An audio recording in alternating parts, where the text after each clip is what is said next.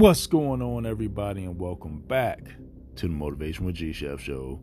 I'm your host, G Chef. Hopefully, everybody's having an absolutely fantastic, amazing, energized, blessed, stress free day and week so far. And like always, we can get right into it. Day 16 of the 31 day motivational challenge. And today's topic is take control. Taking control of things you have power over. You are the pilot of your plane that's going to higher elevations. You are the captain of your ship, sailing the seas to tropical destinations. You are that driver of that vehicle on the way to the destination that you're destined to arrive in a timely manner. Not your time, but right on time. Think because the things that you have control over, the things that you have control over. I just said it twice to make it sink in. The things that you have control over are the things that you have control over. Anything else that you don't have control over, don't worry about it. The things that you don't have control over and you're trying to get control of, it's going to stress you out. And we know what stress does. It's not good for any of us. I had to learn early on when I had, you know, a lot of things on my plate and having things happen, um, far as when when the ball is dropped, not placing blame on anybody, but it has nothing to do with you personally, but you have no control over people on your team. If you're in a workplace environment and somebody drops the ball, you have no control over why they dropped it or whatever. All you can do is fix it and move on.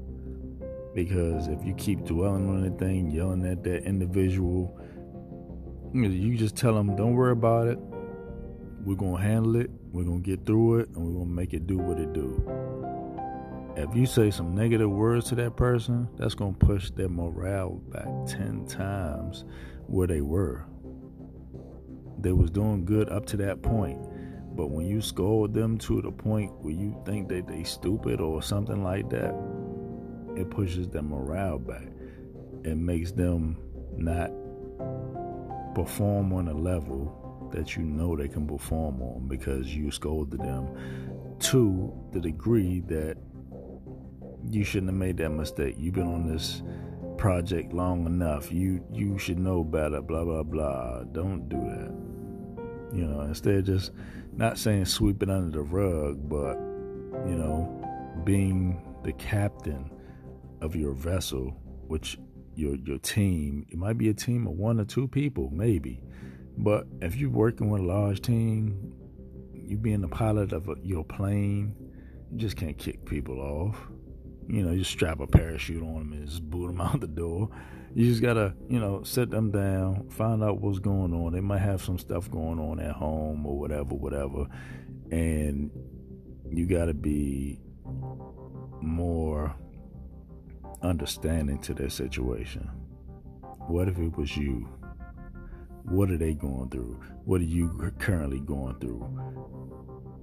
To have not power over them, but you have the guidance to guide them in a certain direction so they can be the best individual on your team, not employee, not worker, but best individual on your team that's helping everybody win.